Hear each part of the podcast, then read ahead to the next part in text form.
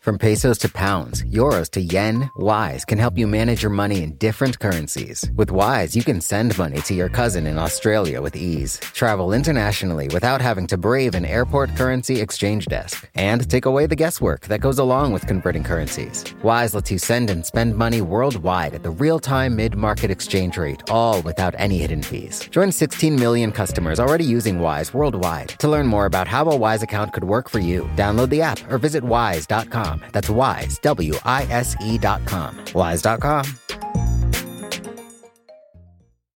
You know how to book flights and hotels.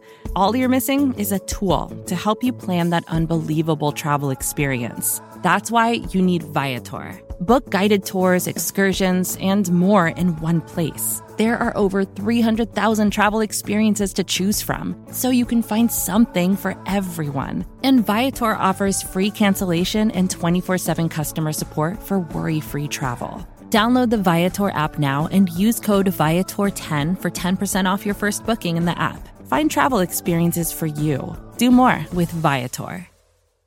All right. Should we do some questions? Yep. Yep. Let's let's ask. Let's answer. Da, da, da, da, da, da, da.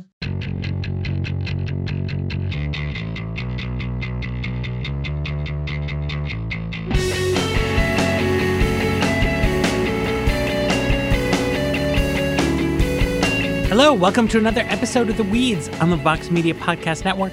I'm Matthew Iglesias, joined by Jane Coaston, ProPublica reporter Dara Lind. We are doing Ask Weeds Anything. Uh, we, we've got a lot of great questions from you guys.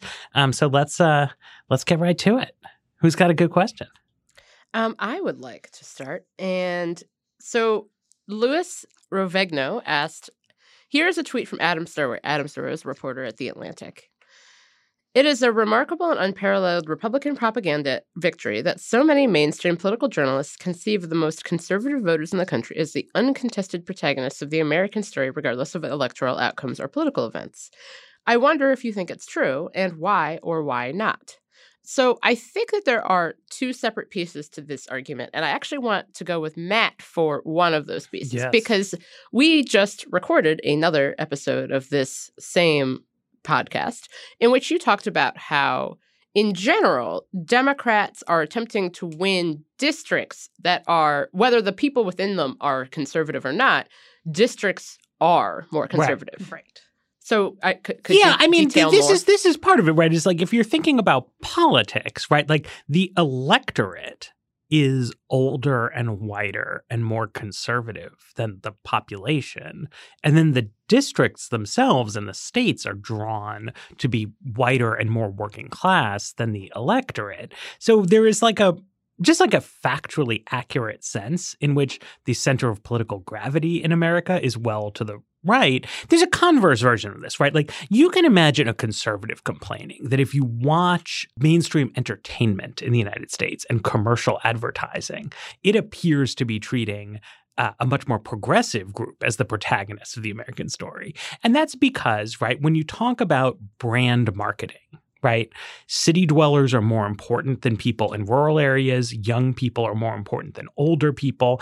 And, you know, I, I think the conventional wisdom in marketing is that people of color are tastemakers and that it's important to sort of reach them more so than white people. And you gain, like, leverage with your branding exercises. Which, you know, there's this whole uh, kerfuffle going on now, uh, again, with Nike and Colin Kaepernick involving the Betsy Ross flag, the historical origins of Betsy Ross. That's a whole separate thing. Sure. We could do a different podcast. Um, but, you know, with regard to that, and a lot of folks on the right responding like, ah, we're going to boycott Nike. Well, the last time this all happened, when Nike picked up Colin Kaepernick as kind of a spokesperson, their sales went up because one, a lot of the people saying that they will never buy another Nike product again, one is dubious as to whether they or not they had purchased many Nike products in the first place, because Nike's, you know, their brand strategy, one, it's centered around the world on very large cities. Exactly. You know, they're thinking Hong Kong, London, New York, Los Angeles, and a couple of other places, um, you know, major centers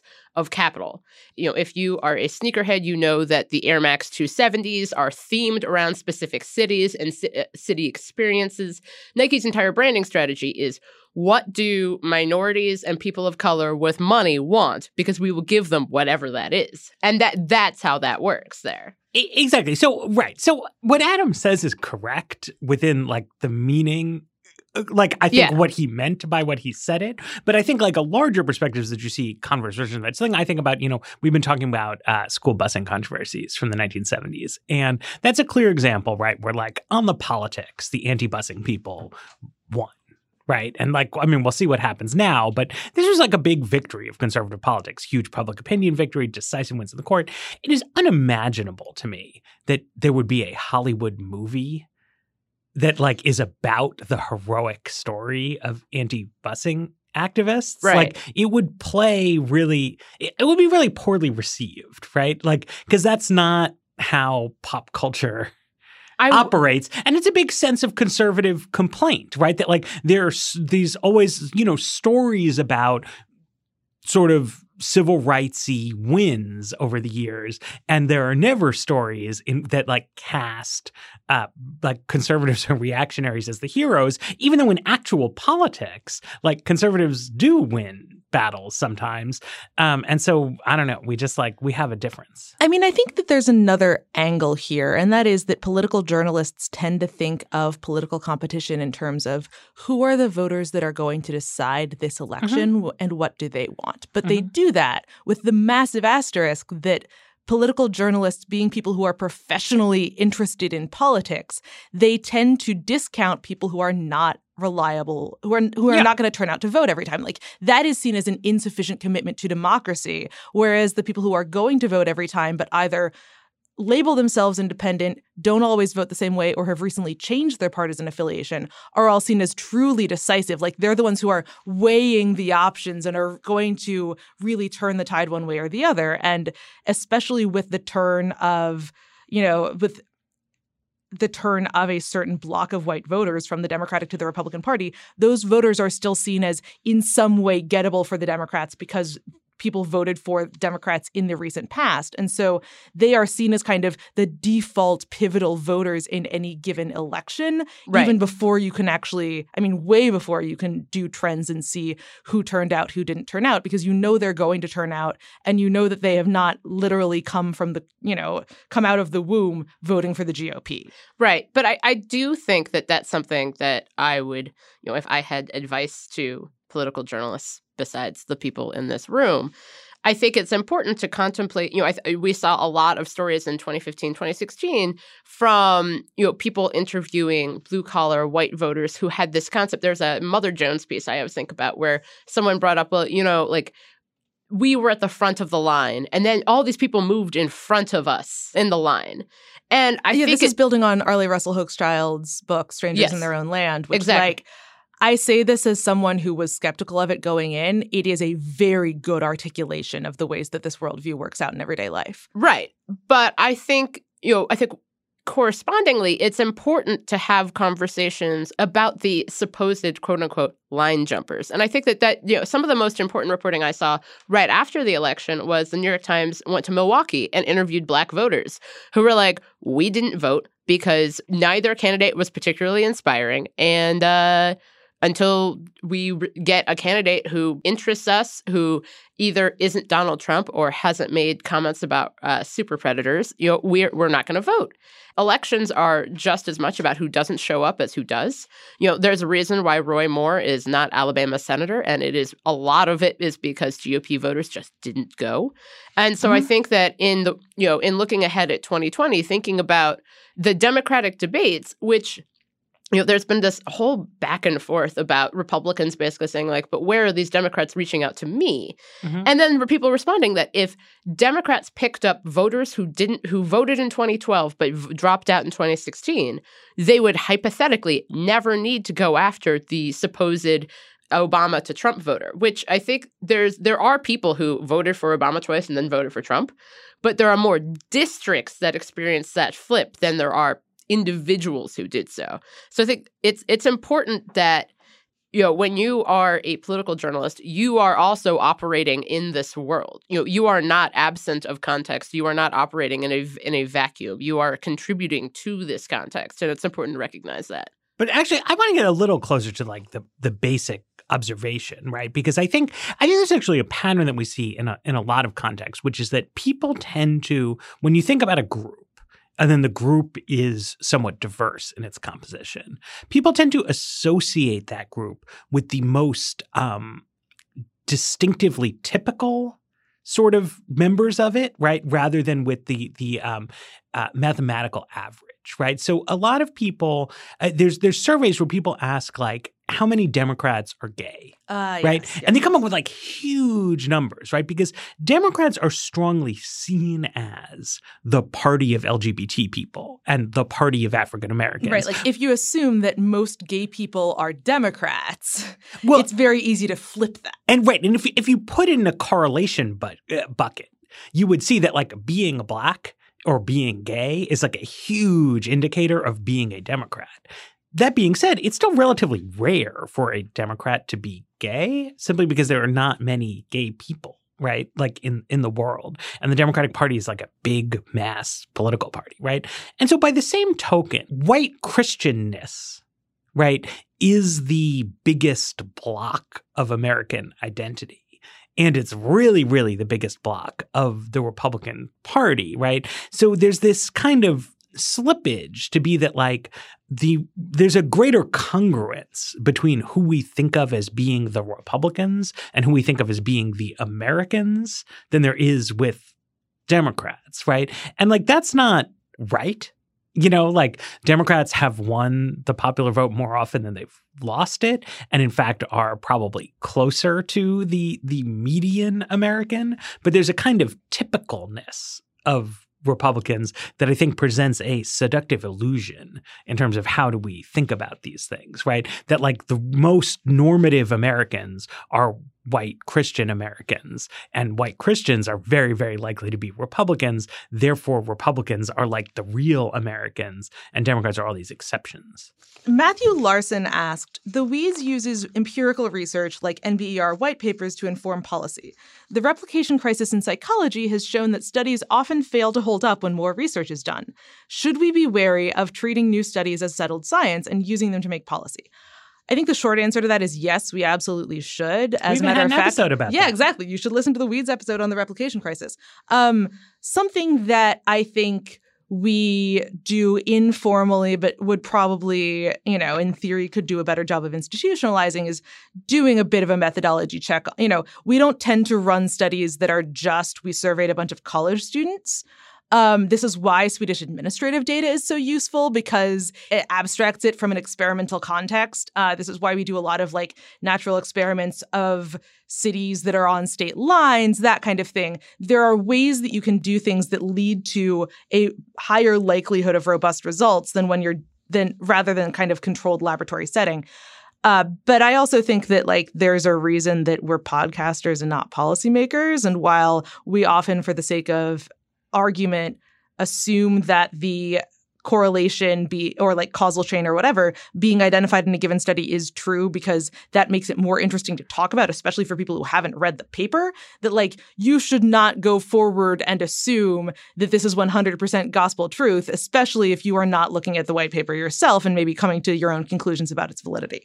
Well, so I, I also want to say, though, like, I mean, to echo what Dara said, like, I, I think we try to avoid, not that we never do, but, like, not heavily relying on um, these experimental type studies that are at the center of the replication crisis. I think there's a specific area in which policymakers have gone too far in this, which is that there was a fad about ten, fifteen years ago for um, behavioral economic studies as a major policy kind of driver, right? And so David Cameron's government in the U K set up, like, a behavioral somethings unit. Um, Cass Sunstein, like, elevated to the top of Obama administration uh, wonkery on the basis of some of his nudge and choice design work. It's obviously important to take, like, behavioral contexts into account when you are designing policies. But, but especially th- when you're designing, like, delivery systems, like the ways in which I can think of policy actually working uh, in that context are like the work done by some of the tech nerds at the C F P B and at eighteen F who are thinking a lot about the interface of human beings with policy and how do you make it most accessible to humans. Right. But there was something attractive about the idea of being able to do policy uh, largely through light touch nudges. But for that to work, your evidence on the nudges would have to be really, really, really good. And the kinds of experiments that form the evidence base for that kind of stuff are just not that good, right? Whereas like when we do, when we talk about like the empirical research on the impact of lead on people um, and its implications for policy, that's a different kind of empirical research, right, that I think presents like much, much heftier evidence. Uh, but it doesn't support as like happy-go-lucky research conclusions because like the upshot of it is, well, to take care of this problem, we would have to spend like billions of dollars for many, many years. And it's not as like well received by the political system. What people would love to hear is like, well, I did this neat little experiment and it shows that if we redesign the form, like we can like fix all these problems without costing anyone anything. Maybe that's true. I'd like sometimes it is true, but it like that's where you have to have to check yourself. All right, Matt, question time. Okay. Okay. Here's a great one because I have no opinion on it.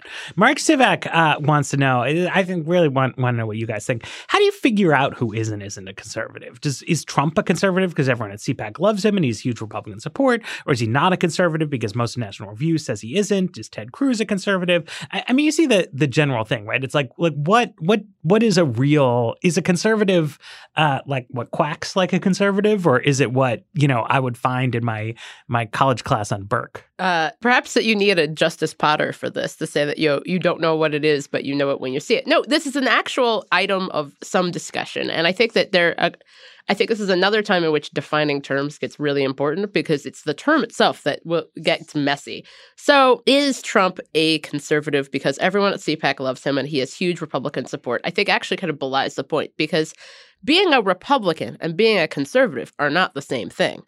Um, there are many conservative libertarians who think that, that the combination of being a conservative and a libertarian, the conservatarians, so to speak, being a Republican is generally how conservatives have seen the best way to bring conservatism into party politics because the existence of a so-called conservative party, um, you know, if there were, if we were in a parliamentary system in which you had multiple political parties and we would just be like Germany and just strike grand bargains every two years over stuff, then there probably would be an actual conservative party. But since there isn't one, we have the Republican Party. And the Republican Party is su- basically where conservatives have gone, but it's not like they're super jazzed to be there. Imagine you're in a town where there are two bars, and then those two bars you basically need to fit in pretty much, you know, Pat Buchanan, Alan Keyes, and the Koch brothers. And they're not all terribly happy to see each other there. So I think of conservatism as an idea in ideological terms. Um, it has to do with what you think government should do and what you think the role of government should be in the both the individual lives of citizens and in kind of and how citizens interrelate with each other. And conservatism argues that any effort to move for to increase that involvement, even for the purpose of making life purportedly better, is probably bad. You know, that's kind of the William F. Buckley quote about standing athwart history yelling, stop. Conservatism is an argument to conserve, to hold back, to argue that, you know, doing more things is probably bad. Doing less things is probably good. Government is probably bad at whatever it's going to try to do, so there should be less government. However, you see that there are a lot of Republicans, even right now, having this entire argument about whether or not they should regulate social media companies that they're mad at based on an interpretation of a law that isn't that is an incorrect interpretation. So you're seeing Republicans arguing like, ha ha, we can use the government for good. And when we do it, it's good. And the expansion of government into the, you know, into private business is good because we're doing it for the right reasons, which is a Republican priority, but not a conservative priority. And, you know, I would think how Trump plays into this, I think, gets really complicated because I think that, you know, there were a host of people who said, you know, uh, National Review had an against Donald Trump issue. There were a host of people who said, But Donald Trump's not a conservative. And to quote the movie The Fugitive, a bunch of people said, I don't care. Because it turns out I had a conversation uh, with Matthew Continetti on an episode of the Ezra Klein Show. And Matthew is uh, at the Washington Free Beacon and is a long-running conservative writer and thinker. And he basically said that a lot of people, even people who are conservatives, can't really agree on what it is. You know, you see, that's why you see so much conservative infighting about the very definition of the term. Or you see a lot of people who are very angry at neoconservatives and paleoconservatives and the different branches of conservatism that all hate each other. And generally, we're bound together by the fight against communism. And now that that's no longer so much of an issue, which is why people keep bringing up socialism a lot, because it helps bind everyone together. You know, they, they're fighting because conservatism is, you get into kind of a no true Scotsman kind of discussion in which no one's really a conservative because, you know, no one's really, really willing to end the Fed and return to like a, a concept of the gold standard. But I think that, you know, being a Republican is not what makes you conservative, but a lot of conservatives aren't really sure what makes you a conservative either.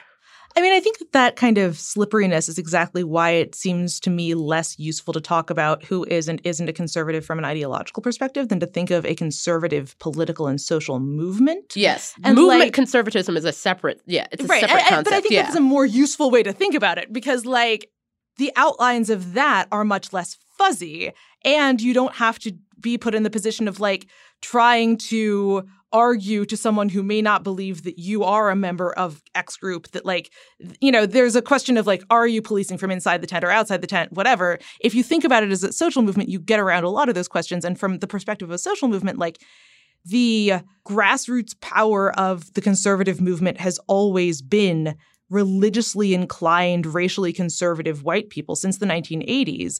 If you if there is to be a conservatism that isn't just a set of Washington institutions, the fiscal conservative aspect, as big a deal as that was in, you know, Washington politics from the nineteen eighties through the mid twenty teens, was never kind of the motivating factor no. for the movement. Which is and why so you're, you'll notice model, a lot a lot few people talking about de- the deficit, right, for example. Right. Like, you, you know, there was a, an entire political movement, the Tea Party, that's purported aims were about government. government overspending. And now the Tea Party has shifted. You know, I talked to some folks who were like, yeah, we're giant Trump supporters and Trump loves debt. So right. here and we are now. That, like, in particular, Trump may not have been a conservative when he started running for president in terms of he may not have been aligned with yeah. that movement. But, like, now, because A, of the federal judiciary and B, Trump's increasing use of religious, explicitly religious language and having religious leaders like Jerry Falwell cover him, he's absolutely a part of the conservative movement. I just say, you know, one of the asymmetries of this is that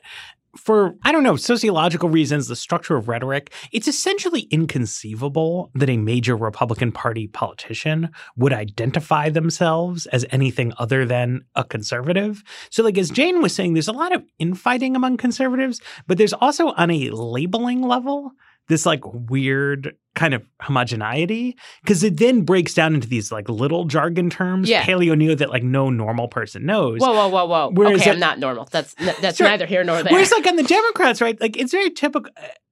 It's like Bernie Sanders calls himself a socialist, and, like, none of the other people on the stage do call themselves that. I think they would mostly would probably say yes to being called progressive. Uh, probably some of them would say yes to being called liberal. Some of them would describe themselves as moderates. And it's not actually that, like, the Democrats are more diverse than the Republicans, but the, like, labeling dynamics are different. So Democrats...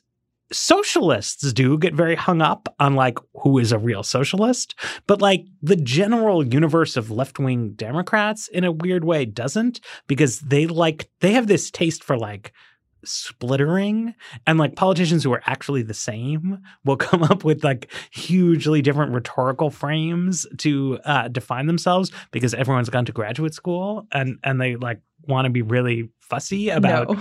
That is not an accurate description of the Democratic base, in fact. No, not the base. The, the people, oh, the leaders, okay. you know yeah. what I mean, of the Democratic Party are, like, super marinated in, like, weird academic stuff. I, I also like people fi- have, like, these, like, bitter arguments about Louis Brandeis and, like, who even remembers who that is? Uh, an icon, a Jewish American icon, and the first yeah, Jewish member good for the of Jews, the Supreme good Lord. Court. Wow, Matt, how dare you? To all brave graduates of Brandeis University, please. And even, continue. I guess, to less brave graduates of Brandeis University? Anyway, I like, remember dudes, when I learned we have, that like, Car- literally Cardozo five pages. High School is named after, well, anyway. Let's take a break. Support for The Weeds comes from Not Another Politics podcast from the Harris School of Public Policy. With the constant news cycle, there's a lot of noise out there. Opinions are plastered all over social media. Pundits are throwing out hot takes without any sort of context. And it's only getting worse as we dive farther into election season. We know that if you're listening to us at The Weeds, you're looking to cut through all this. And if you like this show, you might like Not Another Politics Podcast. Not Another Politics Podcast is produced by the University of Chicago Harris School of Public Policy. They want to take a research and data approach to analyzing hot-button issues and offer perspectives that go beyond the headlines. They cover a wide variety of topics in their episodes, but a few recent episodes that you can listen to include a deep dive into why women are underrepresented in U S politics or whether or not we can believe political surveys. You can listen and subscribe today at harris.uchicago.edu slash nap. That's N A P P.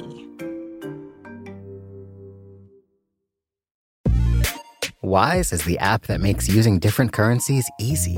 Need to send dollars to your cousin in Bali fast? Getting paid in another currency and don't want to lose out because of inflated exchange rates? Want travel money without having to slog through the currency exchange kiosk? Then Wise might just be your answer. From pesos to pounds, euros to yen, Wise takes the guesswork out of converting currencies. You can send and spend money worldwide at the real-time mid-market exchange rate with no markups and no hidden fees. In twenty twenty-three, people sent over one hundred billion dollars worldwide with Wise. What's more, over half of those transfers got to their destination in less time than it takes to listen to this ad. Whether you're traveling, sending money abroad, or doing business, let Wise help you manage your money in different currencies with ease. Join sixteen million customers already using Wise worldwide. To learn more about how a Wise account could work for you, download the app or visit wise dot com. That's Wise, W I S E dot com, wise dot com. I'm going to ask Matt a question. Okay. From Daniel Smith. Sweet. Super blocks a la Barcelona for the Upper West Side, where most east-west traffic is local traffic already. Great plan, amazing plan, or shut up and upzone the Upper West Side already? Uh, yes. Uh, it, it, sh- it should be it. Uh, upzoned horrifically. Um, if you actually, if you think about New York, I, I you, you read sometimes that like New York's uh, transportation infrastructure is like overtaxed or something. And there are parts of it that are, but like if you look at the Upper West Side where there's two different subway trunk lines, um, there's quite a bit of excess capacity there and a lot of cute brownstones that will cost like a billion dollars and could be apartment buildings in which like each apartment would cost like a million dollars. Um, many more people could live there. It would not require extra infrastructure investment. The extra ridership and tax base would let them do improvements where they are needed. Um, I, I don't know. Uh, David Roberts' thing about the superblocks in Barcelona, it's super interesting. Uh, but frankly, I find that kind of like fussy urbanism less interesting than like crude uh, build stuff everywhere. Ooh, Thomas Scahill wants to know, would it be possible for a news organization to simply ignore everything Donald Trump says? No. The answer to that is no. I, um, some I data ha- points include if you were a trans person trying to en- enlist in the U S military, you would be in for an unpleasant surprise.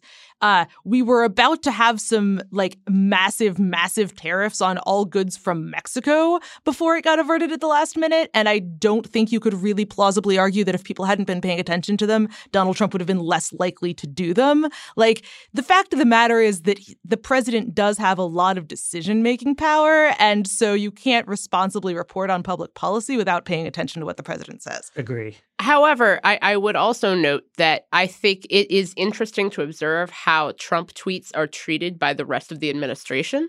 Um, there have been a couple of arguments in court with regard to whether or not Trump tweeting something means that it is a statement by the president. And I think that is fascinating. But no, I, you know, I I I once uh, ascribed to the theory that what if you just went an entire day without thinking about what the president of the United States was saying on the internet. But it, it turns out that what the president of the United States says on the internet has a lot of impact on the lived experiences of millions of people. There's a, a question from Rob Wittenberg for Matt. You overlapped with Pete Buttigieg while going to college near Boston. Mm. You've told us your Jared Kushner story. Do you have any memories of Pete Buttigieg you can share from when you were at college? Sure. Uh, so Jared and I were in the same class and in the same dorm. Uh, so I knew him quite a bit better than than Mayor Pete. Uh, Mayor Pete was a year below me, and he was heavily involved with the Institute of Politics, which I was slightly involved with. So I, I knew him a little bit then. Um I don't have any, like, amazing uh, Pete Buttigieg stories. I think we got pizza with uh, H H S Secretary Tommy Thompson uh, at one point. Um, and as I recall, I tried to ask Tommy Thompson how he felt about the fact that he was obviously more qualified to be president than the actual president. And Pete kind of, like, gave me a dirty look, like I like I shouldn't be it. The president at the time being George, George W. Bush. Bush just that to be I, clear that about I shouldn't this. be a jerk to the guests. Um Nathan Robinson's, like, Pete Buttigieg takedown, uh, I thought went too far, as things Nathan Robinson writes tend to. Um, but something that did strike me, right, is that he writes about something uh, Buttigieg recounts in his memoir, which is, like, walking past the student occupation of the university administrative buildings when we were um, trying to fight for higher wages for the cafeteria and janitorial staff. And he, like, has some thoughts about it. And I didn't know Pete from that. Right. He was not involved with the progressive student labor movement, which operated both before my time and after ongoing basis to, you know, help uh, get unionization for the technical and clerical workers, uh, try to source the Harvard branded apparel for more ethical factories. Like, we did a lot of stuff. Right. He was very in- And it's not that he wasn't a political person. He was the student advisory chair of the Institute of Politics, but he was not involved in the main progressive activism that was happening on campus at the time he was there. I wouldn't, like, draw huge sweeping conclusions about a person on that basis, but it, it tells me something about it. So I think I, I would like to take the next question, which comes from Trevor Austin, touching on Jane's. me, writing on the Sorab, uh, on the David French, Sorab Amari debate and Matt's interest in Big Five personality metrics. What are the long to medium term prospects for a political movement in this country that appeals to conservative moral sentiments while accepting some lost culture war battles around race and homosexuality? It really does seem that if you had a center-right party that thought interracial marriage and gay marriage were good and Social Security should be left alone so, so long as they could pound the table about hookup culture, church attendance, and the damned kids today not picking up their pants, they would win every election by thirty points. It wouldn't be my party, but I don't see how my misfit band of nonconformists would ever beat them. So the the issue here is we kind of, sort of, ish, have that. Uh-huh. And I'll, I'll I'll be more specific. Um, in twenty sixteen, the Republican platform was still opposed to same-sex marriage. But you are seeing a number of people on the right who have decided that they are libertarian on the issue of same-sex marriage. Mm-hmm. What they're very concerned now is about um, religious freedom carve-outs. We saw the debate over the Religious Freedom Restoration Act in, Indi- in Indiana when Mike Pence was governor there. And you're seeing, you know, Masterpiece Cake Shop. You're seeing basically kind of the trickle-down effects of, you know, what marriage equality means in a more broad sense and how people whose religious views are opposed to marriage equality or being a part of a marriage that they did not agree with, you know, we're seeing that. And I think interracial marriage, I think that's generally been hashed out, I hope. God, I hope.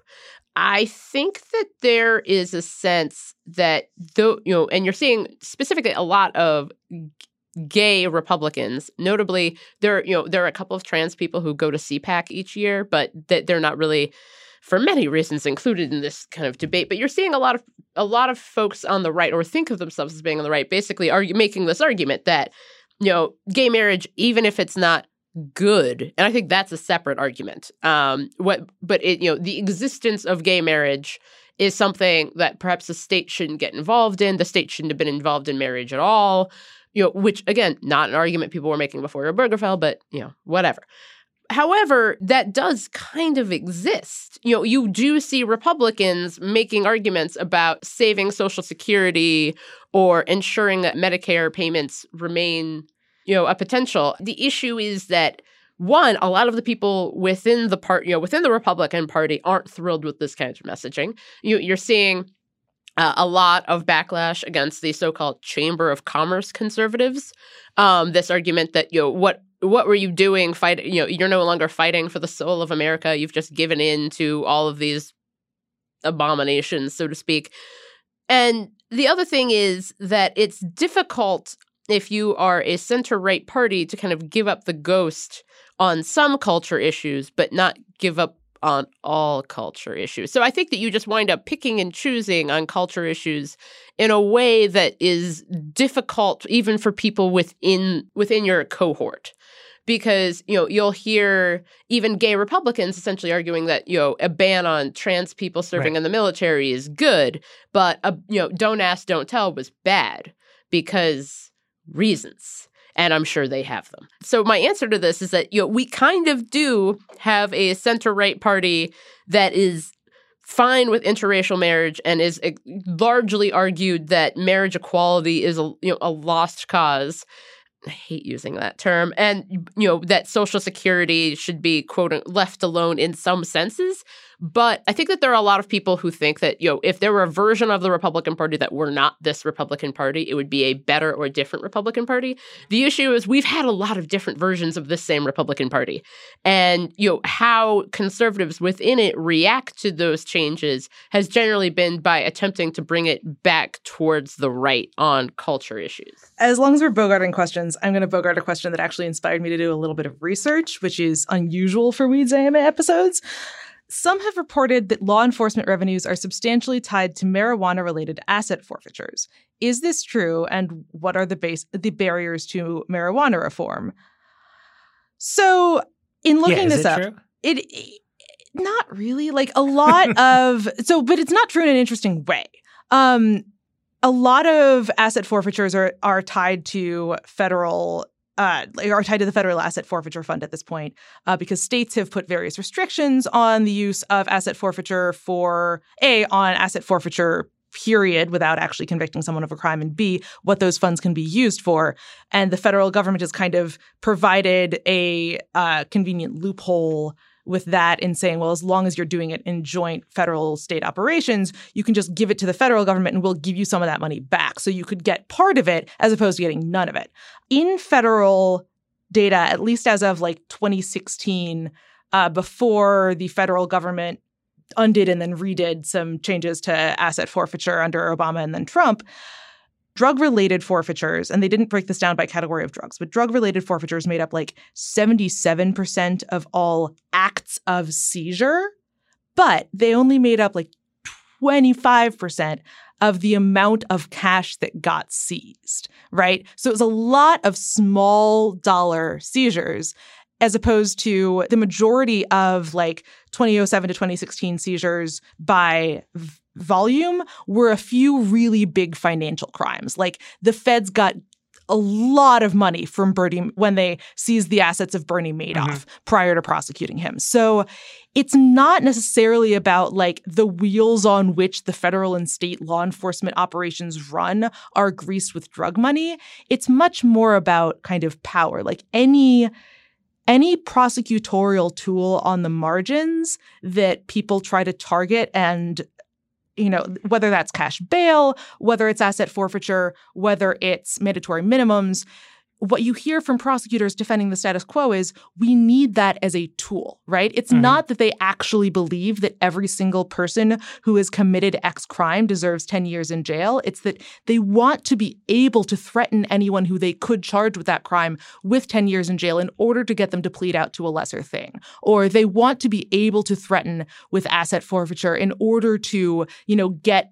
to get the result that they want. And so taking any tools out of that toolbox, no matter how often the tool is used, is going to reduce the power that prosecutors have in that interaction. All right. So Scott Kim, he, that was a, a Scott Kim question. Yes, he sorry has about to, that. He has an annoying multi-part, four-part question. Yeah, and unfortunately, like too many of them are good they're questions. They're rich with good questions. Yeah. So I, I want to keep going with it. So if you're a Republican and interested in working for Vox, should you even bother? My answer is no, because Vox does journalism, and you should try to get into another line of work. But I wonder if Jane or Dara have you should, serious answers. Oh, my God. Yes, Matt, please do. Please because do. Because Vox does journalism. And, like, it's actually— Not because you're a Republican. again, to be clear, just because journalism is a bad line of work. Oh, like yeah. You, no, I mean, if like, you want to have sure. a rich and fulfilling life, uh, you know. Yeah, no, that's definitely, uh, that is, but if you've I decided, won't argue against that. If but, you've like, decided right, like, to like you, give up your life to, you know. If you want to throw find, your life away. Trying to find events with free food, um, and you're a conservative, Republican, or libertarian, you should absolutely at- try and apply to work for Vox dot com. Because I, th- you know, I think that that is useful. I think that, you know, for instance, one of the things I really enjoy here is the plurality of viewpoints. And I think you see that most obviously in how we cover gun issues or, you know, how we talk about conservatism or G O P more broadly.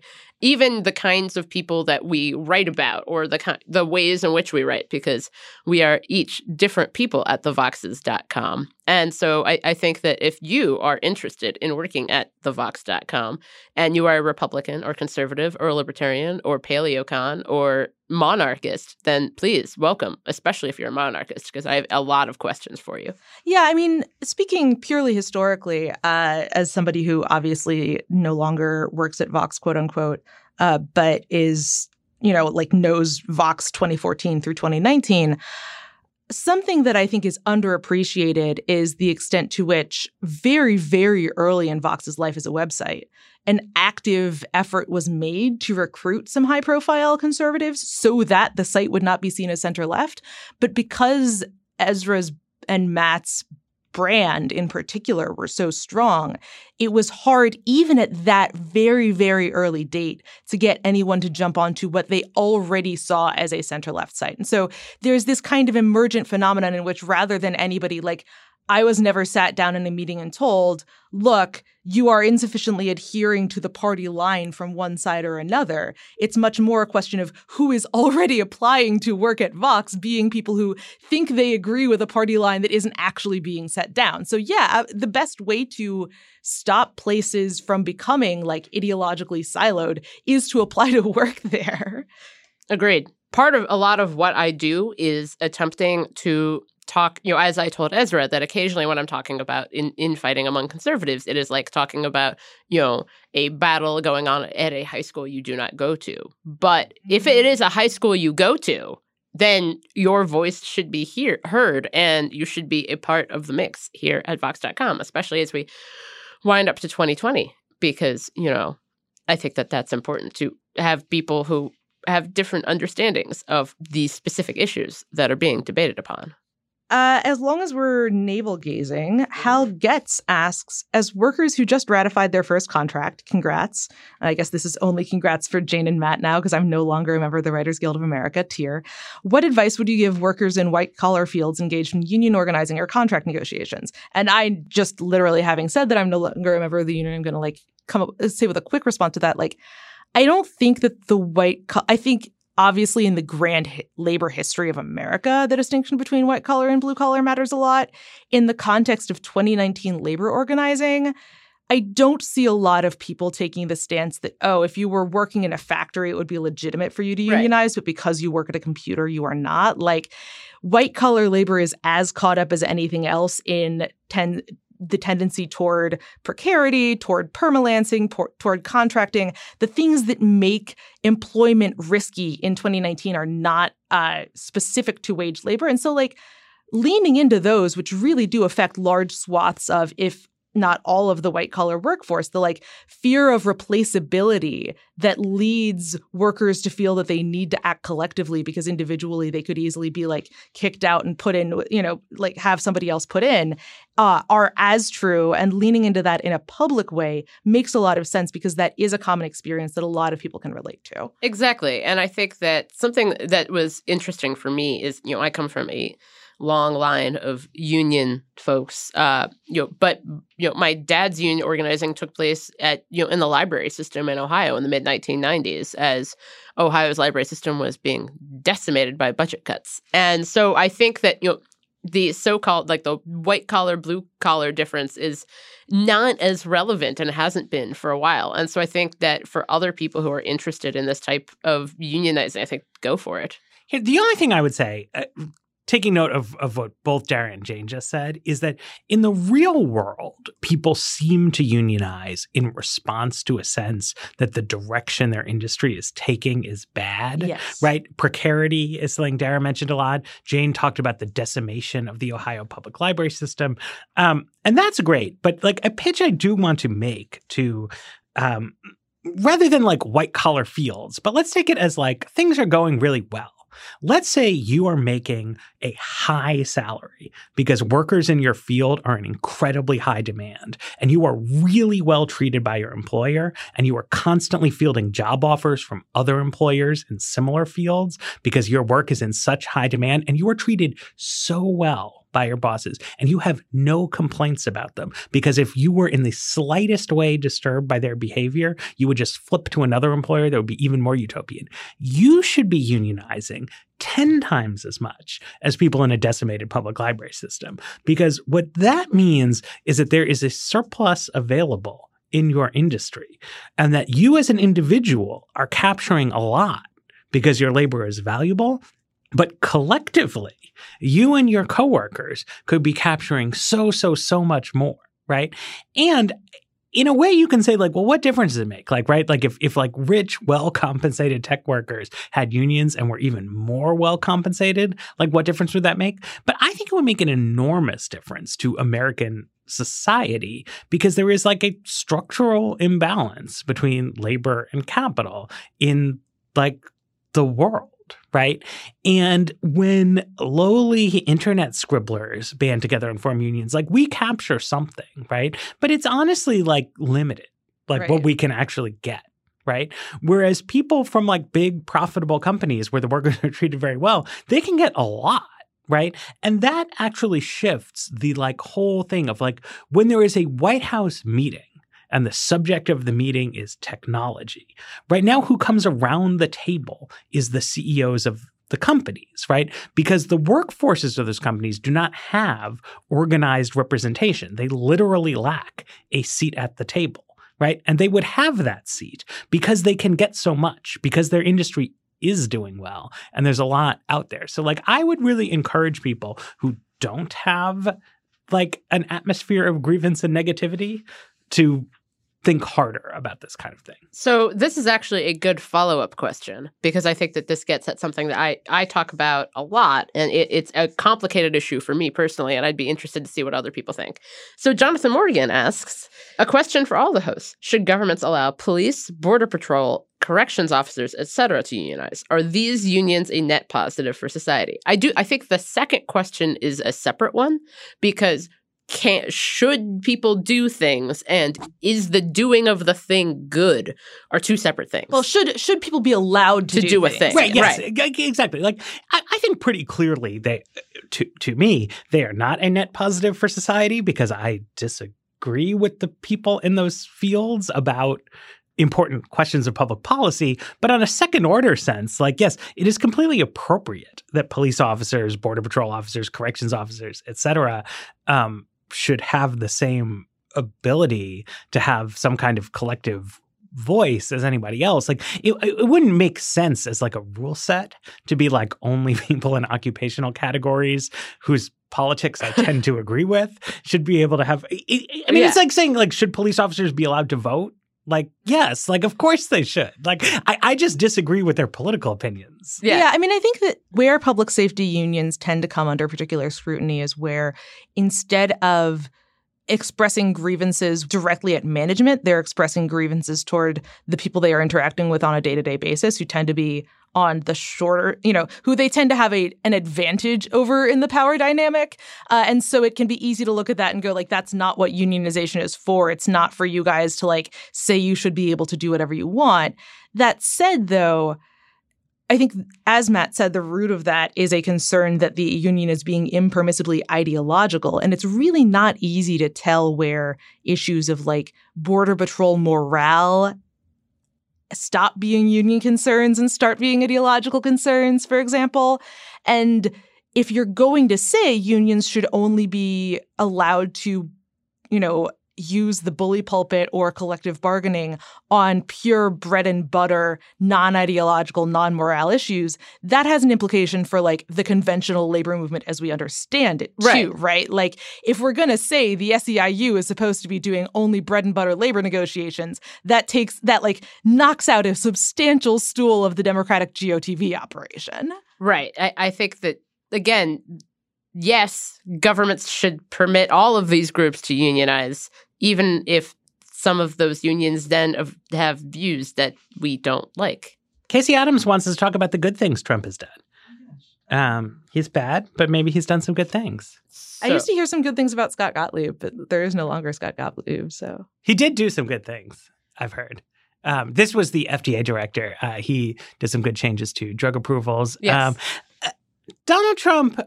I would say not relative to how I would run foreign policy, but relative to how a baseline Republican would run foreign policy, I think has sort of kept us out of war in a constructive way. I mean, we'll see how long that holds up because he constantly is like on the verge of us having a war with Iran. But if you pay attention to like the micro dynamics of that situation, right, it is the generic Republicanness that is pushing us that way. And to the extent that Donald Trump is like personally intervening in the situation, it's to swim against the tide, um, sometimes with the assistance of Tucker Carlson. And like, I do not think that...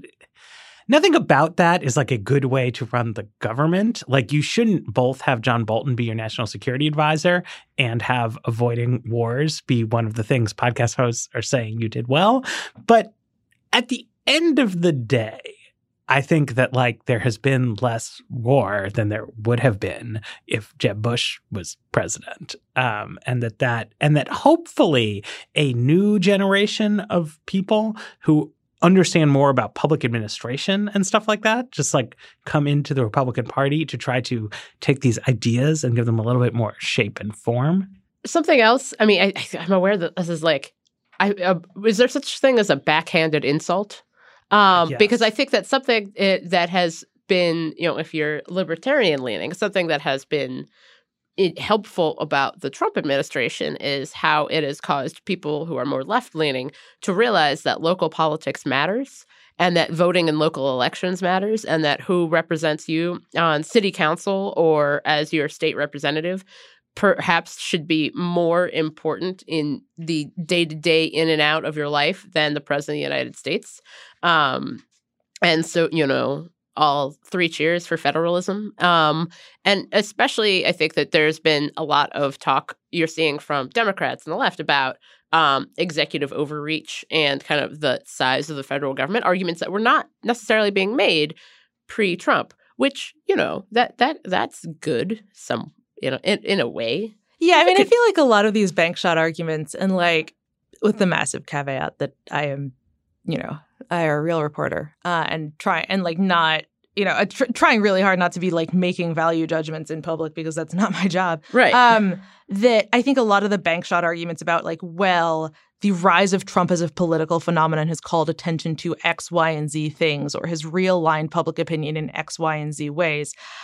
I would think it's going to make more sense to hold off on making assessments about that until it's no longer Donald Trump in office, because I think we saw with the uh, rise and fall of the anti-war movement in the first decade of the twenty-first century that like if you it's very easy to identify things that are caused by the out party being upset about things the in party is doing and identify them as permanent changes in like awareness or opinion. Right. And then when the out parties and in parties flip, they lose all salience, like you were saying earlier about the debt yes. ceiling, Jane, or like, you know, like Obama with foreign policy and wars, that they're just it's not necessarily a thing that people are adopting as as core to their identity, it's they're beating the in party with whatever club they have at hand. Exactly. Uh, so speaking of Donald Trump, Eric Ranta asks, could you all briefly entertain the Trump nightmare scenario where he loses the election but doesn't leave office? Does the Secret Service physically drag him out? How does he actually get removed from the building? So I think that there are lots of ver- versions of Trump in multiple universes. And occasionally we encounter a version of Trump in which he like would refuse to leave office and just camps out in the Oval Office and has to be carried out by Secret Service. But I feel as if that is a version of Trump. It, it's kind of the Louise Mensch version of Trump, in which you are an ultimate supervillain with a fluffy white cat named Mister Biggles. And everything is, you know, a act of pure, unadulterated evil or spite. When, based on what we know about Donald Trump, the actual human being who currently occupies the White House, his reaction to losing would likely be to leave.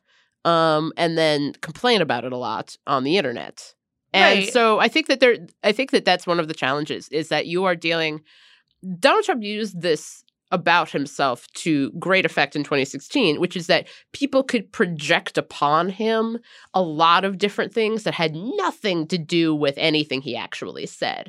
So you know, you people made the argument that he was a dove based on something, or that you know he was a You know, the alt-right argued like, ah, yes, he supports us based on kind of his how his interactions or his refusal to disavow certain people, where you know, you saw some L G B T Republicans saying like he's the most pro-L G B T president ever because he carried a flag on the stage. There's something about Trump that permits people to project upon him either their greatest desires or their biggest fears. And I think that this question points to the latter of, you know, yes, there is a, in the multiverse, there is a version of Donald Trump that is petulant enough to, like, re- need to be wrestled out of office. I just don't think that this is that version of Donald Trump. But I would suggest to take this, like, a little bit literally. Ooh, like, okay. Yes, if Donald Trump refused to leave the Oval Office, like, what would happen is that the Secret Service would drag him out of there. Because that's what would happen, he's also not going to do it. Right, Because right. it like, would obviously is... be futile. But this is important. If the only security agency in the United States of America was ICE enforcement and removal operations, then you could imagine a scenario in which Donald Trump, in some close election loss, tries to convince people that it was all due to fraudulent illegal immigrants voting and relies on, like, his boys with guns and badges to keep him in power or something. I mean, I'm, I'm not saying like that's I'm at that s- point so attenuated that, like, in a world where I C R O is the only law enforcement agency, it's probably a more ideologically diverse law sure, enforcement right, right, agency. Right, right, right. But, but I mean, I'm just saying, like, these right, like, these, the, these the actual coup nightmare scenarios. Scenario you're thinking of is the case in which there is in, in which Donald Trump can actually get a mass of people who aren't Donald Trump to physically assist him, right. And that's not the world in which we live. Exactly, and and nobody. Nobody is bringing a question like that to the table, right? Like, is the military going to mutiny? And if anything, the opposite, right? Like, we have by and large seen uh, agents of the state try to move slowly in response to impetuous Trump requests uh, because there is, I think, a general sense that Trump is kind of impetuous and you should probably slow walk in response to things he he says. I mean, which is good. That is a an aspect of the American institutional order that is holding up, like, pretty well.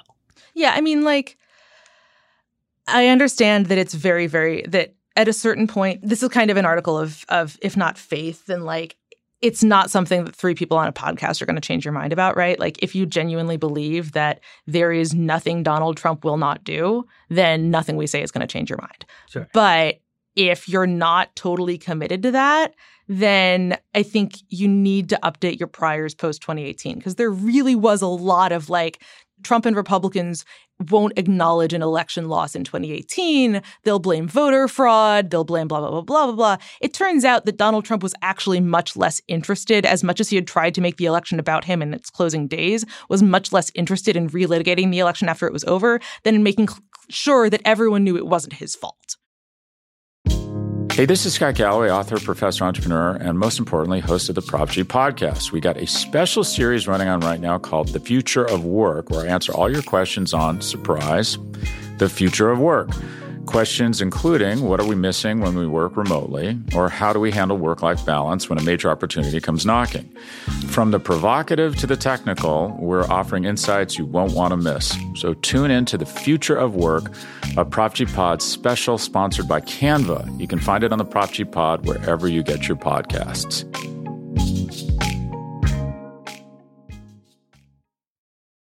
So I have a question for Matt about Central American immigration, which is amazing. Uh, Mary G. asks, because of the news that the drop in coffee prices is driving Central American immigration to the U S, could you guys dive into what kind of U S assistance actually makes a difference or makes the most difference?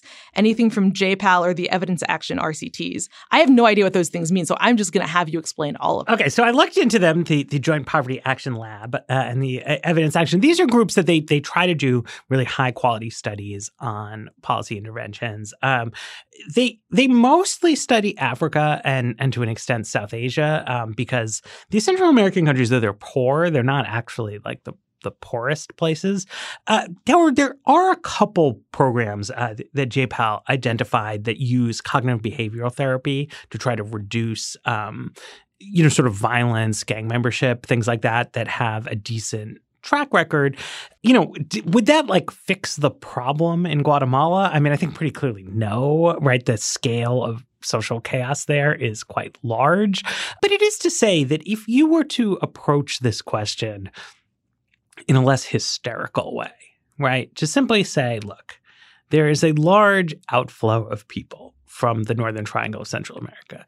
And we are sympathetic to the plight of those people. However, we also recognize that to the extent that our treatment of them uh, is generous, that further increases incentives to flee, which to some extent further destabilizes the situation at home. And ultimately, we don't want the entire population of Central America trying to relocate to the United States. So what are we going to do about it? Right. There are some programs that it suggests will help with the crime on the sort of bottom up level. Uh, we have, um, as I, I talked about in my, my interview with, with Adriana Beltran, we had some programs that seemed to be working on the corruption front. Um, You could also make it a priority in our trade policy, right? It, the classic U S trade policy negotiation is that we treat agriculture as our export sector, and so that we will give you access to the American market for your textiles if you give us access for our agricultural exports, um, which is uh, – I don't know. I, I, it's a mixed bag as an idea, but you could ask yourself, is the thing Americans most care about with regard to Guatemala and Honduras how much cornmeal we sell to them? Or is it the large outflow of people who's creating a humanitarian crisis at the southern border, right? If we decide that outflow of people is the number one way in which Guatemala and Honduras present themselves in American politics, perhaps our trade policy should be aimed at boosting rural living standards. Standards as high as possible rather than dumping our products on them, right? And so I think you just see in a lot of ways that even though this is both like a big deal in American politics, that people on, on both sides are like freaking out about different aspects of it, and that Trump in particular is constantly elevating its salience of, you don't see a like a whole of government effort, right? You don't see them like call the head of every single agency and come to me with two ideas that would help improve living standards in rural Central America, right? Some of them might say, sorry, boss, like I did everything I can and I've got nothing. But a bunch of them would come up with something, right? If you said this is the most important thing about Central America is we want people to have good lives where they are, like you could do stuff. Yeah. I mean, I guess I I'm, I lied apparently. Like I do. I, I just want to do a little bit to connect the dots because I think it's very easy, especially in the context of migration, where literally the law draws a really sharp distinction between economic migration and, you know, forced refugees, to think about it as like, oh, people are fleeing because of poverty or because of crime. And it's hard to imagine how corruption, which seems like a high level problem, would necessarily have an effect on someone's decision to leave a country. And I think what ties all this together is that it's a matter of governance, right? Like the if the issue in Guatemala isn't just that people are in incredibly dire economic straits because of coffee prices, but that they do not have confidence in their government's ability or interest to deliver them the help that they need, or like they have they do not believe that the government is interested in helping them survive, they are much more likely to leave than if they're not doing super well, but the government is actually making an effort. And so this, in the context of Guatemala, ties into, you know, racial politics with the fact that the highlands that are hardest hit are mostly indigenous. It ties into the kind of anti-corruption stuff that the current Guatemalan president has rolled back. In Honduras, it ties into uh, corruption with local gangs.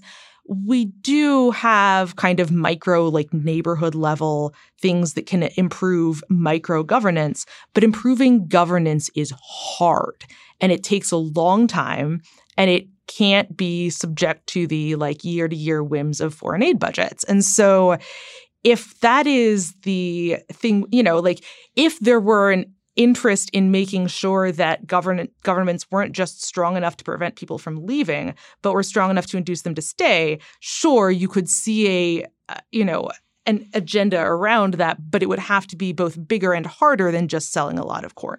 Richard Gibson wants to know about Cincinnati chili. Oh, man. But he also has an interesting question in the latter part. So, uh, Richard no, Gibson. No, I want to hear about the chili. Well, we, we can answer the chili question first. Um, please ask Dara and Jane if they like Cincinnati chili, and if so, Skyline or Gold's. Uh, Gold Star, which is the other, the West Side brand. So one of the things about Cincinnati that people may be unaware of is it is a large city. And I don't mean large population-wise. I mean large in terms of, like, mileage. And so there's the east side of Cincinnati, which is where I grew up. Um, I grew up in Madisonville, which is down the hill from Indian Hill. And for the inevitable next question, I attended Ursuline Academy in Blue Ash. And then, but then because Cincinnati is exactly the kind of place where where did you go to high school is a question that you ask total Total totally strangers. Like, and then and the total strangers will respond. And then you'll judge everything about them based on that one fact. But then the west side of Cincinnati, which when I was growing up was treated as if it was like seventy thousand miles away.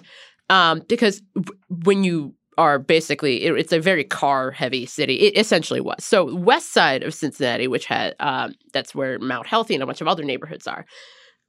The east Wait, side. Mount Healthy? Yes, yes, there's it's it's a, it's a place. I don't understand why that is amusing. It's a place. I always found Mount Lookout to be much funnier, as long as we're talking about neighborhood names. Beautiful neighborhood, by the way. Yeah, but oh, yeah. Uh, east side. So Skyline and Gold's. Gold mm. Star is the west side chili, and one of the things about Cincinnati chili is that it is served generally on top of spaghetti. So you have chili, and you put it on top of spaghetti, and then you cover it with the critical ingredient of like a pound of shredded cheddar cheese. And the cheese, for some reason, like that makes the whole thing. You can it's also like do it with conies. Five ways or f- so yeah. that's, two that, ways. What Jane has just described as a three-way. Three-way. You can add either Onions. onions or black beans and make it a four-way, or you yeah. can add both of those and make it a five-way. You can also do all of this on top of hot dogs, as in conies. And so that it's kind of the coney chili concept. But the second part of his question, which I think is that... Whoa, whoa, whoa, excuse whoa, whoa, whoa, me, excuse whoa, whoa. me. I'm a diehard Skyline partisan, and we're not moving past the Cincinnati chili Skyline question. Is clearly superior. I it's I didn't really feel like that was... Oh, no, no, no. Okay, I thought you said the Gold Star was superior, no, and I had no. whoa, so many whoa,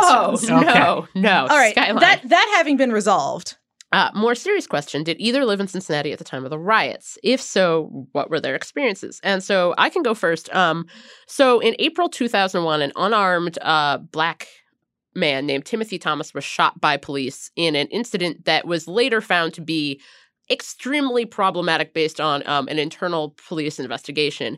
But it re- that shooting and the re- response to it resulted in the largest race-based rioting since the L A riots of nineteen ninety-two. Um, and when I would I was in eighth grade at the time, uh, I graduated from eighth grade probably like June two thousand one, and this would have taken place April two thousand one. And what I remember of it is my dad worked downtown at the Public Library of Cincinnati in Hamilton County, um, one of the finest libraries in America. And there was a curfew set up. And the curfew extended throughout this because we lived in within city bounds. And it meant that my dad came home from work early, but everyone came home from work early that day. Mm. And being under a curfew is a very strange experience. Um, in you know, I don't know how many listeners have ever been in a city environment or in a place in which a curfew is put under place either because of a natural disaster or some other kind of emergency. But it is a strange and very like experience just to like everyone is at home and no one's happy about it and no one really quite knows what to do. But one of the other pieces to this is that the response after uh, the riots was a massive economic boycott of downtown Cincinnati, which I remember being a part of in a sense because, um, you know, I was a freshman in high school and I had a friend who was doing uh, an Indian classical dance performance downtown at the Aronoff Center. Um, and they she got protesters. And the protesters, which I found interesting, were using quotes from Mahatma Gandhi to argue that she, who, again, being fourteen, should not be doing this dance performance because Gandhi would not have wanted this to be taking place. Which even at the time, being myself fourteen, I said, that's awkward. But it, it's interesting now because I think that what happened in Cincinnati would have been much worse in the social media era, because I went back and looked at the the case and the exact details of the case, which I was unaware of at the time because, you know, I was a child. Mm-hmm. Um, you know, the police officer in was tried for negligent homicide in September two thousand one. Um, he was eventually acquitted, but um, an internal police investigation sound, found that the police officer in the case lied in his incident report, had not followed department firearm procedures, and did not give the teenager, uh, Timothy Thomas, enough time to respond to the order. And the uh, attempted arrest that resulted in the shooting was over a series of... Um, Like a like, lot of uh, traffic citations. A lot of unpaid traffic tickets. Like he had been pulled over eleven times by six white officers and four black officers. And they had he had been cited for twenty-one violations, all of them for uh, not driving with a seatbelt or driving without a license. And so they attempted to arrest him. Uh, he was nineteen at the time. Um, and, you know, for these nonviolent fourteen nonviolent misdemeanor counts, and he was pursued for ten minutes by nine officers, and then he rounded a corner, allegedly surprised the officer who shot, who then shot him in the chest. And um, the it was one of the it's uh, one another case in which what the police officer said at the time was basically he thought he was reaching for a weapon. There was no weapon. Uh, what people now think is that he had been trying to pull up his pants. Okay. Um, but it, it was just one of those instances where I think that what happened in Cincinnati seems to have been largely forgotten. For I mean, basically it happened, you know, April two thousand one, and then, you you know, everything became overshadowed, I think, in contemporary politics by nine eleven. Yeah. But my memories of it were very stark, and it was a very scary time, but it, it was it's interesting how little we seem to have learned from that that we could have known, you know, for thirteen, fourteen years later. So I think of the riots as a less disruptive thing, partly because where I was going to school, it was it was extremely unusual to go downtown anyway. Uh, Cincinnati is a very segregated city. It's not just East Side, West Side. It's right. also like a lot of racial segregation. And so the fact that I was going down to the University of Cincinnati every weekend for acting classes was like seen as somehow weird. Like there was definitely like, oh, no one I think explicitly said that I wasn't safe, but it was definitely an unusual thing. And right. so, you know, I was... I was supposed to be ushering for a theater production uh, one of the nights of the curfew. And so, like, that was kind of my, you know, I didn't actually have the opportunity to to go into the city at all. Um, but looking back on it, it actually seems less relevant as a disruption from, you know, what people thought of downtown Cincinnati or over the Rhine, you know, which kind of was the synecdoche when we were growing up for like the dangerous parts of town, which is which very, is my, yeah, which is very strange going. Now. Yes. Yeah, yeah, yeah. Um, like it seems less, it seems more like a turning point even, because what Cincinnati's police department and city government did after the riots has become a touchstone in certain circles for like what good police reform looks like. And I know that our colleague, well, my former colleague, Jane's colleague, and our fellow former Cincinnatian, Herman Lopez, uh, certainly has some opinions about that. But, like, it's kind of become accepted among racial justice activists of a certain stripe that, like, this is what it looks like to take your problems seriously and fix them. And that, I think, cleared the way for the uh, fact that a lot of the people who I went to school with who would never dream of setting foot in Over the Rhine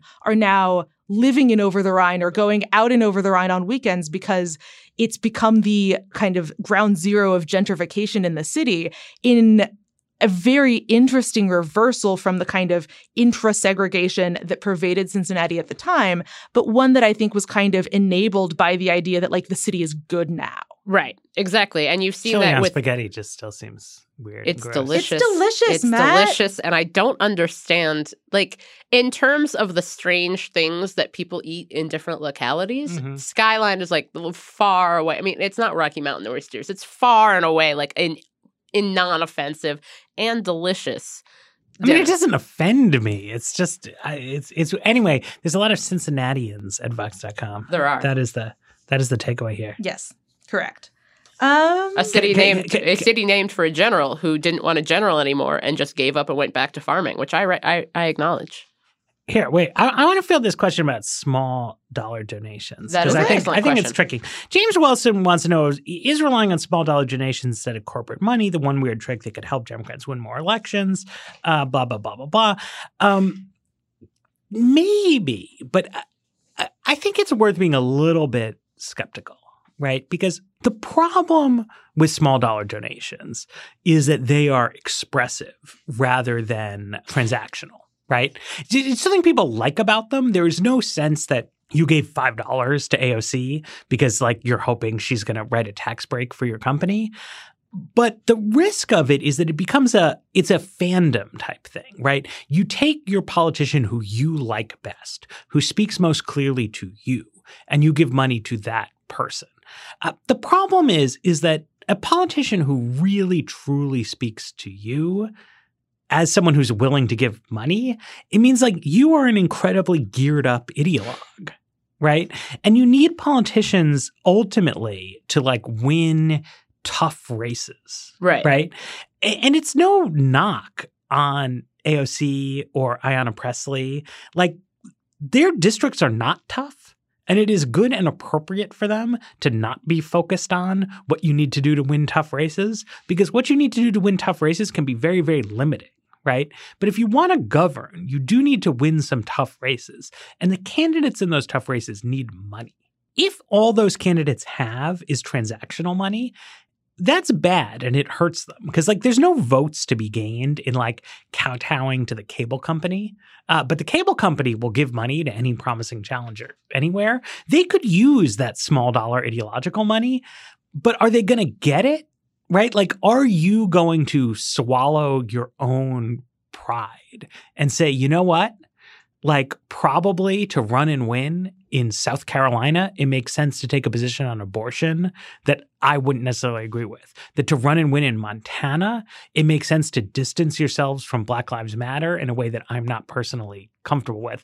And yet, I'm going to give that person five dollars, ten dollars. Because why should you give money to someone who's not speaking to you? But that's what you need, right? So now, the solution to this, ultimately, is for the politics superstars in the safe seats, right? The A O Cs and the Ayanna Presleys and stuff like that, to have um, groups that they run or affiliate with, right? And that they front for and that they raise money for in a fandom kind of way, but then they need to give a little bit more strategically, right, to people who are in some sense allied with them, but also are going to be separate. Still, though, the personal association with the base politicians can be tricky. Uh, so anyway, long story short, it's like it's a little bit harder, I think, than it is, because I don't see people necessarily opening their wallets for candidates who are making the, like, frankly, distasteful compromises that are involved in winning tough races. And sometimes people get utopian about this, right? Like, the, I, I always call it like like pundit's fallacy, right? Where people will be like, oh, to win the election, like they just need to adopt the views that, that I think are right. And I just think that's really wrong. It's like, to win elections, what you often need to do in America is take incorrect, inhumane, slightly horrifying positions on issues that involve completely scanting the interests of disempowered minority groups. And it's not, but it's the right thing to do, right? Like, it would not have been constructive to just lose every election in history because you, like, took a stand on principle. Like, politics, Max Weber, it's a vocation. It's like a weird, tough, kind of shitty vocation.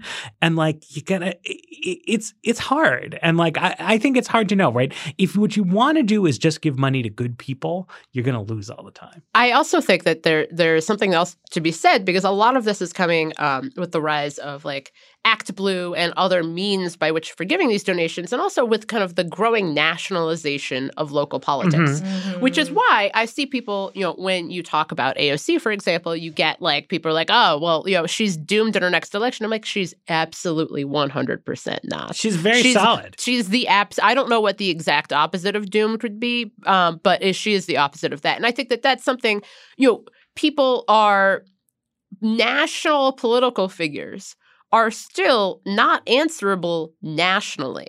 Mm-hmm. They are answerable locally. So there are a host of politicians in which you're thinking like, this guy says incredibly stupid things all the time mm-hmm. and has become, you know, kind of a national laughingstock for doing so. But then when they win their next election, it is because national importance and national small dollar donations do not change the fact that Steve King's district is incredibly conservative. And the people in Steve King's district were like, well, you know, this J D Schulten guy seems nice, but Steve King has, you know, really stood up for our particular interests. And all we care about are these particular interests. Sure, we find him embarrassing, which is why he won by like a very small margin in comparison to previous elections. But again, the nationalization of politics does not nationalize House and Senate races inherently. Uh, Matt's reference to A O Cs and Ayanna Presleys of the world reminded me of a question that somehow did not make it onto our list and that therefore I cannot reproduce verbatim. But it was a question about rules of pluralization, either with the implication that we did not in fact know them or that there was an internal logic to how The Weeds uses plurals that mm. does not comport with the general English language. And the second one of those is correct um, because this started as a thing that some of my, uh, one of my very dear friends did kind of for comic relief. I have adopted it. I have gotten Jane to adopt it. I'm clearly still working on Matt. But by the same token by which, you know, in some cases you will pluralize the first word in a compound noun, like when the second word is an adjective, like attorneys general or teaspoonsful, when referring to one person as synecdoche for an abstract, like people like that person, it is amusing to imagine that their surname is the adjective and therefore to go like Ayanna's Presley. Or, yes. I mean, if you're really committed to the bit, A's O C. Yes. Um, and commitment to the bit is what we are all about here at The Weeds. And so, like, I know that this is something I have gotten occasional, like, you know that that's not actually how plurals work. Yes, I do know that that's not actually how plurals work. Uh, I will fight my linguistic tics to, you know, fight for my linguistic tics. It's true. Uh, to the death. It's, you know, I'm I'm a podcaster and I get to determine how I talk. But like, if it really pisses you off that much, you can uh, stop listening to the podcast. The show is a form of entertainment. And sometimes True, yes. it's good to have kind of inside jokes among the hosts and the audience. Yes, yes. It makes us legible to each other. It does. And, you know. Yes. And while definitely I uh, grinned and mock pounded the table when Matt inevitably brought up Ma- Max Weber, like, man does not live by Max Weber what references alone. It's true. Max's Weber. Max's, yes. Max's Weber reference. Maxen Weberen. Uh, something like that. I don't know German. I can tell. Should we do any more questions? Um, I actually, I have uh, I, ones. I have one, which it sounds like it is coming from someone who is younger. And this is actually, actually a excellent yes. question for the, the our Twitter era. Sheldon Goodwin asks, I just started a new job where I have to have a public presence on social media. I already have personal social media accounts. I am unsure how to balance my private life and my pers- my professional life. My question, how do you deal with being a public figure while maintaining some privacy? How do you decide what to share about your personal life and what to keep private? Welcome to one of the great challenges of my life. Yeah, I wonder if the answers to this question would be different if you asked our spouses. Oh. Significantly. like, um, I think that, I mean, the bottom line, as far as I'm concerned, is if you have separate private and professional social media accounts, this is actually much easier. Yes. Because you get two levels of judgment. The first ju- level of judgment is, do I p- share this? And the second level of judgment is, to which channel do I share this? So you do have a little bit of room to, like, pick and choose some, you know, things that make you seem like a real person, but that aren't too revealing to add to a professional account to make it seem human uh, without actually divulging anything about your personal life that might be embarrassing to you to look back on. I also think so. I there is this ongoing. If you follow me on Twitter, which I highly recommend, I'm very entertaining. Um, I came into journalism through, I, people talk about like coming in through like the back door or the side door. I feel as if I like rappelled into a window and have just refused to leave um, because I started out in sports writing. Um, I covered sports. Uh, Stick to sports. I, I tried. Um, Lord knows. But, you know, while I was a speechwriter during the day, I was covering the N F L and college football uh, for our beloved S B Nation at night. And so there are a lot of people on the internet who know me from Sports Times or just from like the sports internet and who have seen me transition into doing what I do now, which is journalism. And so I think one of the challenges is that there are people who, in because of social media, they believe that they know you extremely well. And they know you sort of, but they know social media you. They might know like what you look like, and they know like things, you know, for instance, my deep abiding hate for the worst general in the Civil War, George McClellan, and former governor of New Jersey. People know that I have strong feelings on those particular issues, but people do not know me that well, actually. And so, um, for instance, I have Go Blue in my Twitter bio. And the number Bias. Yeah, the number of people who apparently are new to existence, who believe that I am rooting for the Democratic Party like a sports team, which one would be a quixotic effort and very depressing to do, but also not a thing that uh, anyone would do, has been fascinating because I realized once again that like you think when you tweet something or you say something on social media, you are going with the understanding that this will make sense to the people following me. But then at a certain point when you get over a certain number of followers, I would say nothing you tweet will make sense to about twenty percent of them. And at a certain point, you just kind of have to give up. I'll give up on that. Let me get get deep on this. Okay. Right? Yes. Okay. I'm just like not personally a big believer in like privacy. I'm not a private person. Um, so I used to have like no real boundaries in my social media conduct. And I even kind of, I mean, I would sort of say to myself that it was almost like, look, like the the the public Matt is the real Matt. Right, who's like there out in public. And right, constituted through praxis. Yes. Yes, and who is known to many, many more people. And, you know, it's like, like uh, you know, Bruce Wayne is the disguise, right, um, who you interact with on, on an everyday basis. But then, like, my life changed, right? And I and I met a young woman and we got married and and we have a child. And she is not an online person at all. Right. And, you know, that's then been a change because it's really it's not my disposition to say that things need to be kept private, but it's her preference. Right. Yes. But you have to, you know, that's like part of marriage is you have to do what like other people want and accommodate them. And so that's been a real change for me. And I think not something that I always necessarily like do correctly. Even here, it's a tough one because I'm now talking about Yeah. Kate, and I bet she wouldn't want me to be. Um, right. It, so, so, so I will stop. Right. Um, but then you get the sort of further change where, as a parent, you spend a lot of your I R L socializing time in situations that are not necessarily like your self-constructed friend group, but are kind of handed down to you by the exigencies of children's school and things like that. And to me, there's something really nice about the elective affinities of social media, right? Where it's like, I choose who I follow on right. Twitter, and I don't choose who my son's classmates' parents might happen to be, who I chit-chat with at right. drop-off.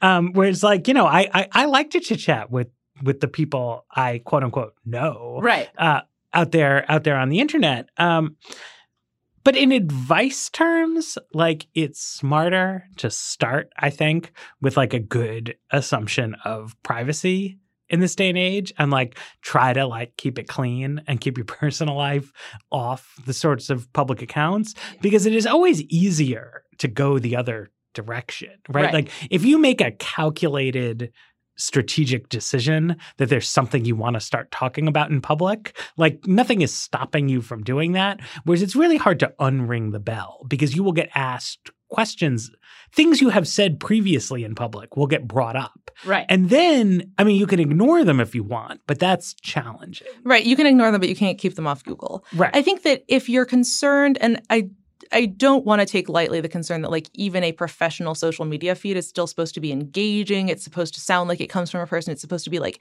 a personal brand.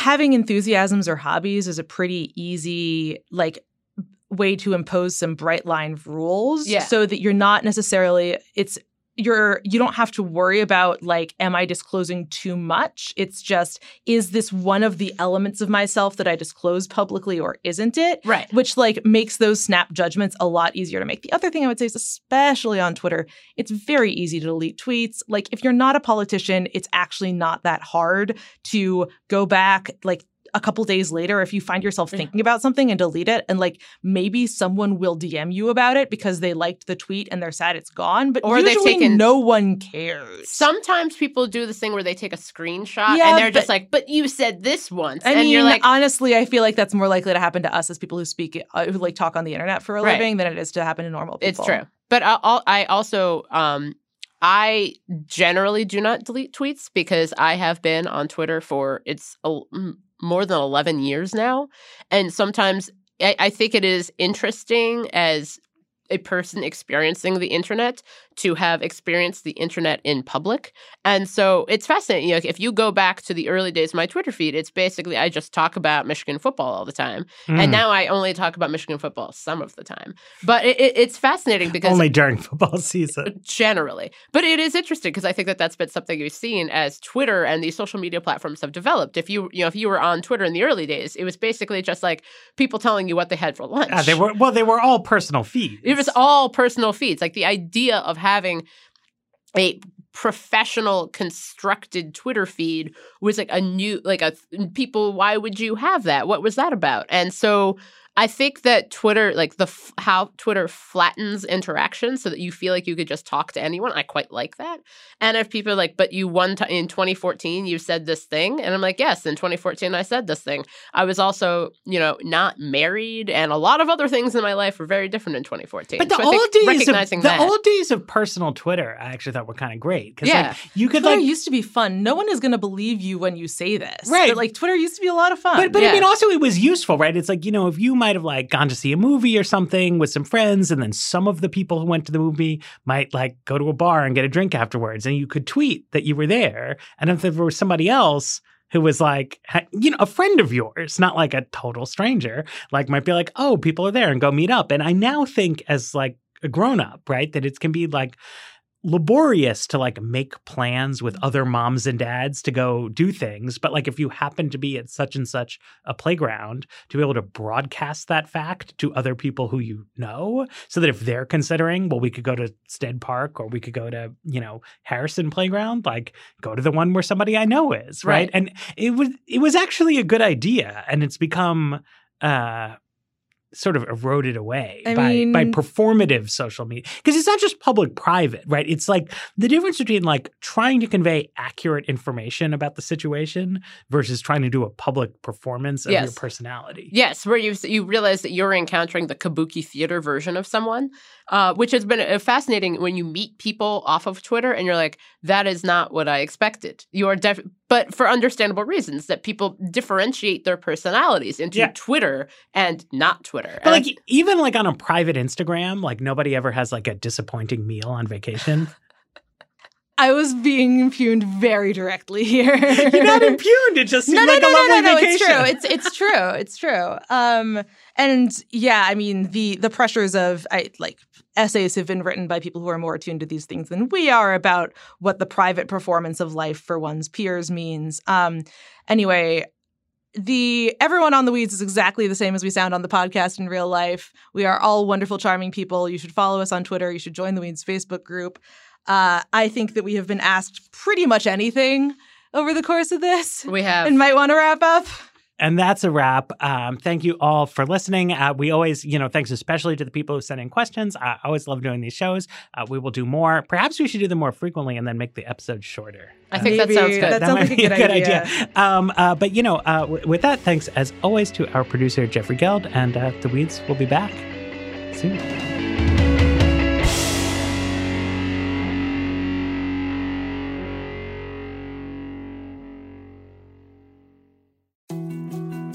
More to-dos, less time, and an infinite number of tools to keep track of.